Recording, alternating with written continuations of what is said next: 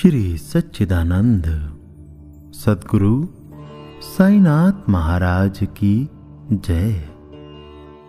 श्रीमती तरखड़ के अनुसार जब भी कोई भक्त किसी समस्या में उलझ जाता था तो वह चुपचाप बाबा के समक्ष खड़ा हो जाता था और बाबा अपने अंतर्ज्ञान से स्वयं उसकी समस्या का समाधान कर देते थे। ऐसा ही एक बार श्रीमती तरखड़ के पति, श्री तरखड़ के साथ हुआ। श्री तरखड़ ने कुछ समय एक मील में मैनेजर के पद पर कार्य किया।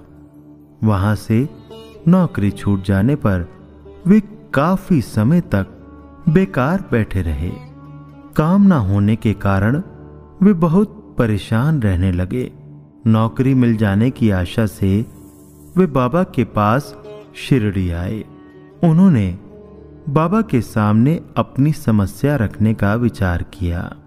इससे पहले कि वे बाबा से अपनी समस्या के विषय में कोई बात करते, बाबा ने उन्हें कहा, तात्या पाटिल, व कुछ अन्य लोग सिनेमा देखने अहमदनगर जा रहे हैं।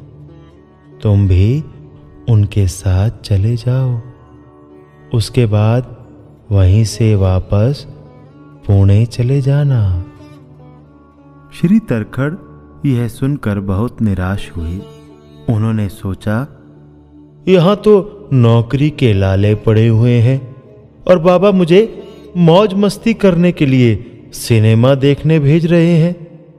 परंतु वे बाबा की आज्ञा की अवहेलना नहीं कर सकते थे। इसलिए वे सिनेमा देखने अहमदनगर गए और वहाँ से पुणे चले गए। पुणे पहुँचने पर उन्हें पता चला कि वहाँ मिल में मजदूर हड़ताल पर चले गए थे और मिल मालिक श्री तरखड़ की मदद लेने के लिए उनकी तलाश में थे। अंतर्यामी बाबा को शिरडी में रहते हुए भी इन सब बातों का ज्ञान था। इसलिए सही मौका देखकर उन्होंने श्री तरखड़ को पुणे भिजवाकर उन्हें नौकरी दिलवा दी। इस प्रकार कभी कभी बाबा भक्तों को कुछ ऐसा भी कह देते थे, जो भक्त को बहुत अटपटा लगता था, परंतु अंत में वही उसके लिए कल्याणकारी सिद्ध होता था। कबीरा, चिंता क्या करूँ? चिंता से क्या होए?